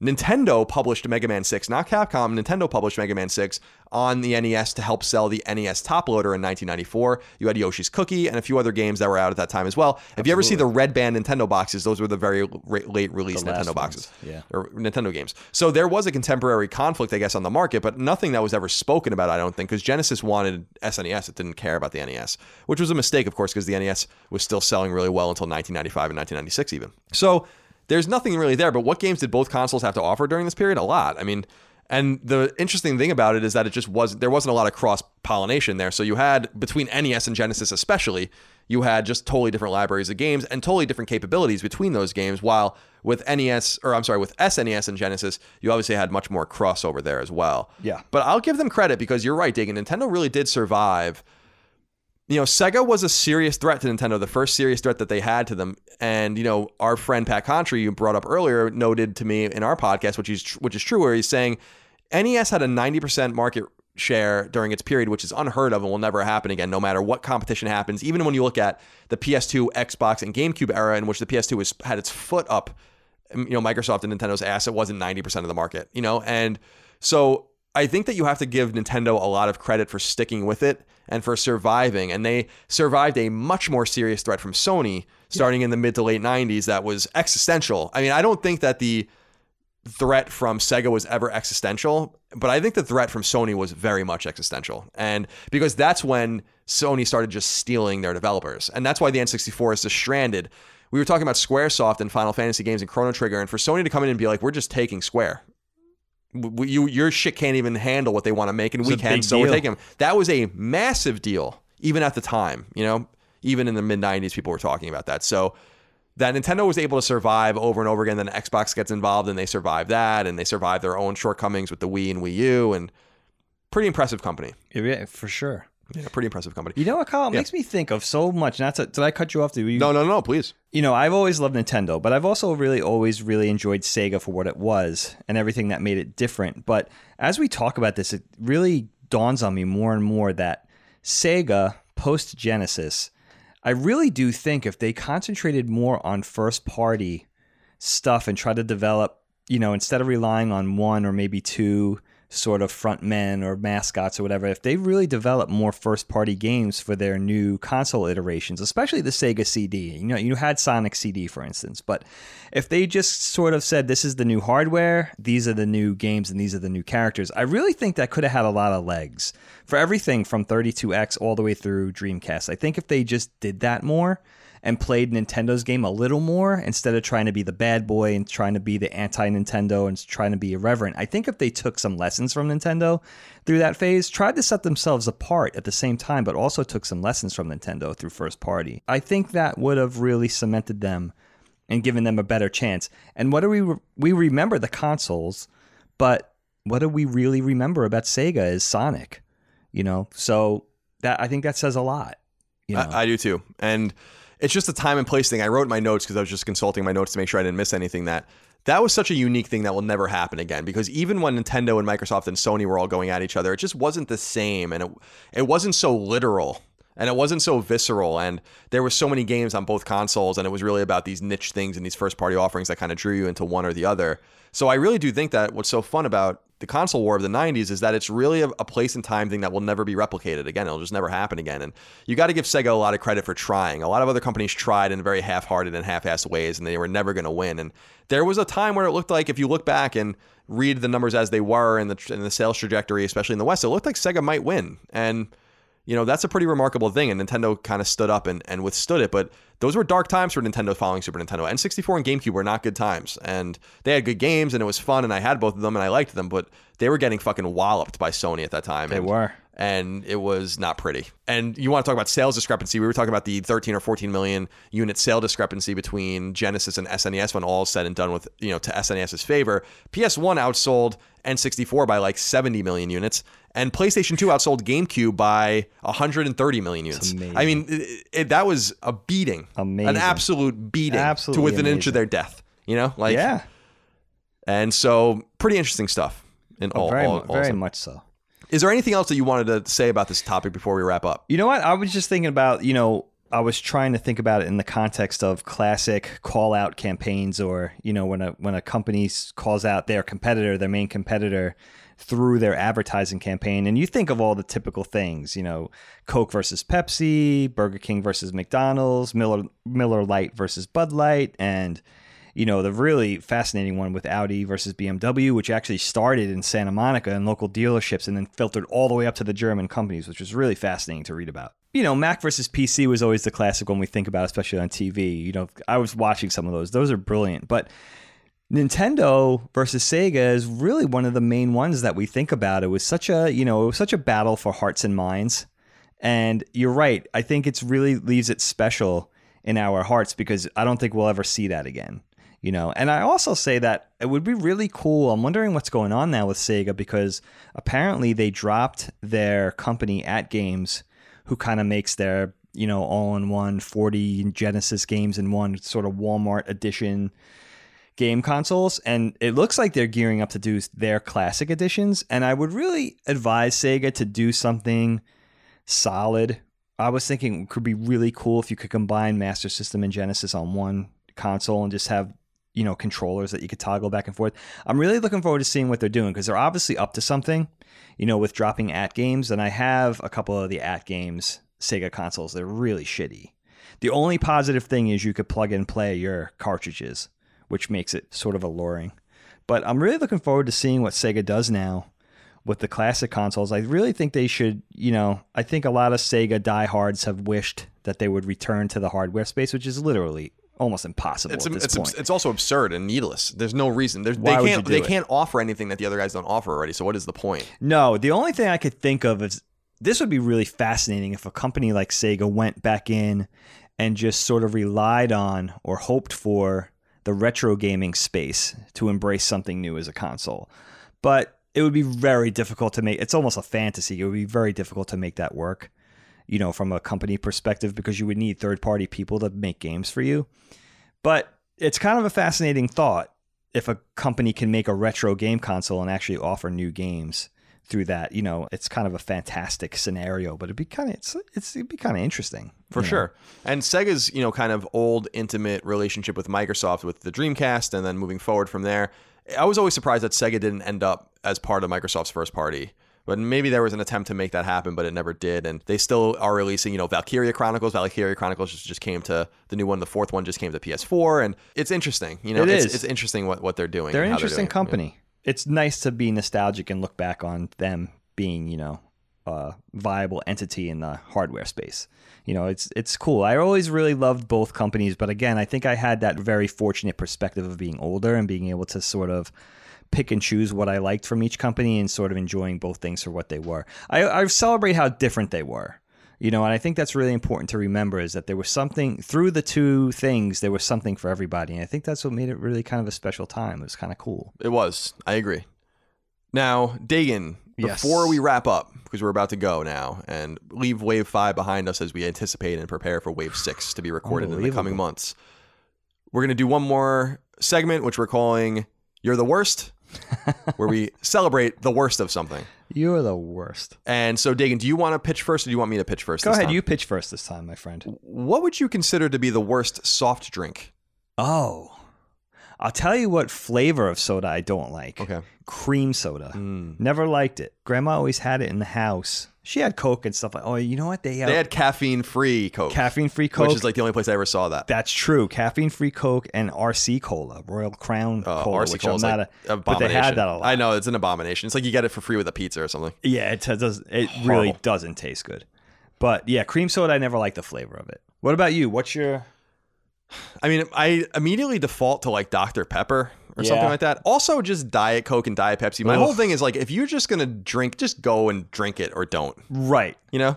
Our sister, sister Dana, a big fan of Diet Coke. I think specifically. Now I understand that if you drink Diet Coke or drink Coke like you drink Diet Coke to the volume that you drink, you're obviously to become very morbidly obese. But I think you have to embrace it because you know what's better than a Coke with like a cheeseburger and fries It's or a pizza. It's just it's essential. It's oh, just an it's essential. so thing. good. It's so good. So yeah, for some reason my mind goes to Dr Pepper. I just don't want. I don't want to. I can't tolerate yeah, it. I can understand. I don't that. like it. It tastes a little medicinal to me.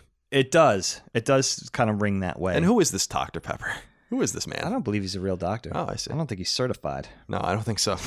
You can't call yourself a doctor. There's something illegal about this. All right, I know which one I'm going to ask you. I think. What's your least favorite or the worst comic book character? Superman. I knew you were going to say Superman. You had to say it. I just don't get him. I don't. He can do everything. He's strong. He flies. Nothing hurts him. He can't die. Not a big fan. I just don't understand where where where is the tension? Where is the threat? Where you know other than some thing from another planet with some substance from another planet that is like his weakness. Otherwise, it seems like he's invulnerable. Yeah, I hear that. I totally. I don't get it. I just don't understand it. I would be cool to see if they can do something with him, but I've never understood that character. I just I think he's kind of lame. Yeah, not a good, not a good one. And I think majority of the people agree. I don't, I don't think anyone's really, re- you know, I don't think Superman's really resonated with the masses in a long time since No. maybe the Christopher Reeve movie. Made, I think maybe. either you love him or you just don't get it at all. There's no in between, really. You know, like you're Jerry Seinfeld, or you just don't get it. You know. exactly, exactly. Yeah, So I think that would be my answer. How about a you? answer. You know? I don't know. I was thinking about it. I mean, everybody would say Aquaman is sort of the Yeah, default. Aquaman's corny too. the huh? default, but I'm not really steeped in comic books. I don't, you know, I'm a little ignorant when it comes to, you know, I was really into the X Men for a little while as a kid, maybe in junior high or high school, but I don't know. I think I think Superman is really kind of a good answer. You know, like he just doesn't do it for me. He's the he's sort of the antithesis of what I don't like about. You know, it's just like he's overpowered. He's sort of boring when you're such a one-dimensional character as far as being super virtuous and all that kind of stuff. I think that, you know, there's got to be a little more depth to a character, a little more meat to dig into, something about the character that a foible, a character flaw, something. You know what I mean? I mean, I guess he has kryptonite, but that's not really a character flaw. Yeah, know? I don't. So I would have to probably go with Superman. I can't really think of anything else that doesn't. You know, I would say Punisher was a character that never really resonated with me, but that's a very exterior view because I don't know much about the story. Well, isn't it like a revenge story? I mean, to me, that just gives him more agency, and he actually kills people, unlike so many of these His superheroes. family was killed by drug dealers. Or yeah, and so he like goes, that. and I so I, I actually dig that on the outside. And he doesn't have any superpowers or anything. I don't think like so. I think he just has a bunch of guns, He's just and he's angry, and he's angry. and he looked cool. He did. He had that cool skin tight, you know, black outfit with the skull on it, and an Uzi or two, and Yeah, and that's classic, of course, emblem. open open ended question. I'm sure a lot of people have different answers. Scream them at your radios now or your computers now. They already are. Uh, well, Dagan, I do appreciate your time. Hope you had fun here in Santa Monica. Had a great time. I will see you in Philadelphia in December for See Wave you. Six. Absolutely. See you soon. and uh, we really will enjoy that as well. I am sure. I want to thank all of you guys out here and gals that listen to this show, Knockback, and helping it grow and sustain itself. It's fun seeing it grow and finding new audiences, and I think it's been especially fun with Sacred Symbols, my PlayStation podcast, now being a pretty big hit. That people are just filtering slowly into the show from the very beginning, and the stats show that people are going from the very beginning and working their way up. So. That's awesome. So when you listen to this in 2023, well, I know one of you out there is listening to this in 2023. Welcome to Knockback. Oh, Now, blew my mind. Just one more reminder before we go. The show is supported on Patreon at patreon.com slash Colin's Last Stand. Supporting the show also supports automatically Colin's Last Stand's other shows, including Sacred Symbols, Fireside Chats, and Side Quests. Your support is appreciated and essential for us to continue doing what we're doing. Without your support, we simply won't be able to do it anymore. So join the thousands of people that have joined us on Patreon at patreon.com slash Colin's Last Stand at a monthly fee that makes the most sense for you and you'll be able to get cool perks for doing so early access, exclusive podcasts, the ability to submit the questions that drove this episode, the ability to vote on episodes that this episode exists because of that election. So thank you for all of that. Much appreciated. Also, free feeds. Leave us nice reviews. We need them. Dagan, I'll see you next time. See you next time, my friend. Bye, all of you, thank you out there for Knockback. We appreciate you. Goodbye. Colin's Last Stand Knockback is fan supported over at patreon.com slash Colin's Last Stand. The following names are at the producer level or higher on Patreon, and I want to thank you from the very bottom of my heart for your incredible kindness and generosity. Morgan Ashley, Sean Battershaw, Martin Beck, Fred Bentz, Michael Betts, Eric Bishop, David Blodel, Mark Boggio, Spencer Brand, Lennon Brixey, Matthew Brousseau, Josh Bushing, Austin Bullock, Dylan Burns, Alex Cabrera, Brian Cacciatolo, Will Caldwell, Luis Cancato, William O'Carroll, Matthew Carter, Brian Chan, Travis Chandler, Sean Chandler, Kenneth Char, David Chestnut, Simon Conception Jr., Brad Cooley, Cutter Crow, Nick Cummings, Daniel Diamore, Daniel Delanikos, Travis Depew, Mitchell Durkash, David Ellis, Albert Escobar, Brian Fink, Joe Finelli, Eric Finkenbeiner, Stefano Fontana, Fotios Frangos, Connor Gajian, Alexander Gates, Michael Gates, Salem Ghanem Al Ghanem, Daniel Glassford, Tyler Goodwin, Josh Gravelick, Ryan Greenwood, Miranda Grubba, Andres Guzman, Tyler Harris, Kyle Hagel, Wyatt Henry, Asa Haas, Azan Isa Al Raisi, Josh Yeager, Justin Yeager, Paul Joyce, Greg Juliffs, Jeremy Key, James Kinslow III, Ryan R. Kitreg, Christian Larson, Jackson Lastiqua, Donald Laws, Joe Lawson, Don Q. Lee, Ashlyn Lee, Anthony Lencioni, Patrick Leslie, Dustin Lewis, Keith Adrian Lewis, Chad Lewis, Mark Liberto, Aaron Litwiller, Lou and Ray Loper, Colin Love, Josh M., Ryan T. Mandel, Peter Mark, Joe McPartlin, Wyatt McVeigh, Dennis Meinchin, Andrew Mendoza, Christopher Middling, Albert Miranda, Patrick Malloy, Betty Ann Moriarty, Abe Mukhtar, Brian Nietzsche, Josh Netzel, Adam Nix, George Anthony Nunez, Brian Ott, Jorge Palomino, Todd Paxton, Brendan Peavy, Marius S. Peterson, Enrique Perez, James Perrone, Eric A. Peterson, Jason Pettit, Matthew Plaster, Lawrence F. Prokop, Michael Renner, Peter Reynolds, Jonathan Rice, Toby D. Riemenschneider, Austin Riley, Atenogenis Rojas, Petro Rose, A.G. Rowe, John Scholes, Christopher Schaefer, Michael Shanholtz, Toby Schutman, Joshua Smallwood, John Tambanillo, Ahmad Tamar, Ben Thompson, Carl Tolman, Tam Tran, Adam Van Kuren, Oakley Waldron, Justin Wagaman, Mike Wayant, Tyler Woodall, Corey Wyatt, Tony Zuniga, Supershot ST, Ethan, Throw7, Infinite, Beric, Mubarak, Richter86, Dav9834, Titus Rex, Donk2015, Gavin, and Random Guy Radio.